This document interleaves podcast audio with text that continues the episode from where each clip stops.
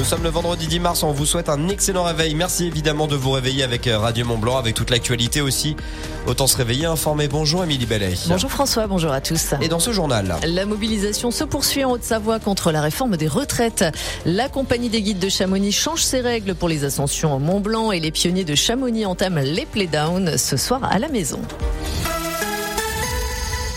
Mais nous commençons chez nos voisins. Ce journal, une fusillade a éclaté hier soir dans un centre de témoins de Jéhovah à Hambourg, dans le nord de l'Allemagne. Un véritable carnage. Le bilan provisoire fait état d'au moins sept morts et une vingtaine de blessés. Le tireur serait décédé. Aucune certitude sur d'éventuels auteurs en fuite. Les policiers lourdement armés ont procédé toute la nuit à des fouilles minutieuses. Le mobile reste encore inconnu. Le premier ministre britannique Richie Sunak, reçu tout à l'heure par Emmanuel Macron au menu des discussions, notamment l'immigration, le gouvernement britannique a durci si le ton mardi en présentant un projet de loi, objectif lutter contre la forte augmentation de traversées illégales.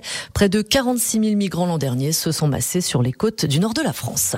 Émilie, si le Sénat a validé l'article 7, la mobilisation, elle se poursuit contre la réforme des retraites. Alors que la grève se poursuit sur le site Enedis de Tonon, hier, les agents en grève ont bloqué l'accès. Ils réclament le retrait de la réforme qui prévoit notamment la suppression de plusieurs régimes spéciaux, dont celui des électriciens et gaziers.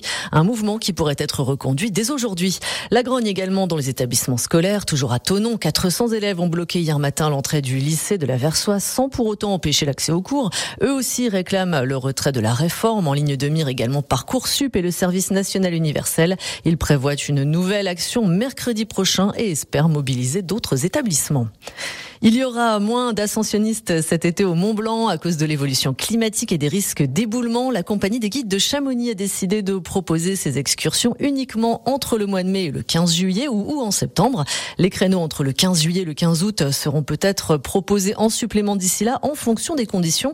Une nouvelle organisation qui retire un quart de place alors que les stages de la compagnie Chamoniard pour l'ascension par la voie normale cet été affichent déjà complet. Il faudra donc être patient et programmer son ascension plus tard. C'est le message du président de la compagnie des guides de Chamonix, Olivier Grébert, aux candidats déçus de ne pouvoir faire le Mont Blanc cet été. Eh bien, on leur dit que le Mont Blanc s'inscrit dans une carrière d'alpiniste, euh, qu'à ce titre-là qu'ils commencent à faire de la montagne, le Mont Blanc, ça se prépare à l'avance. Et de plus en plus, enfin, c'est de plus en plus nécessaire. Ce n'est pas, euh, on se lève le matin et on se dit, tiens, si j'allais courir 40 euh, km, non, courir 40 km, ça se prépare, le Mont Blanc, ça se prépare. Et que dans ce cadre-là, peut-être rencontreront au niveau de ces stages d'alpinisme le guide qui les emmènera ensuite au Mont Blanc, ce qui leur donnera quelque part encore plus de chances d'arriver au sommet. Parce que la compagnie des guides de Chamonix a instauré une autre nouvelle règle. Pour prétendre à l'ascension du Mont Blanc, les clients devront avoir effectué au moins deux jours de stage de cramponnage. Une nouvelle commune savoyarde victime d'une cyberattaque. Après Annecy, le centre hospitalier Albertville-Moutier, Aix-les-Bains et Bourg-Saint-Maurice, c'est la commune de Porte de Savoie qui a vu lundi son serveur informatique se faire pirater par des hackers.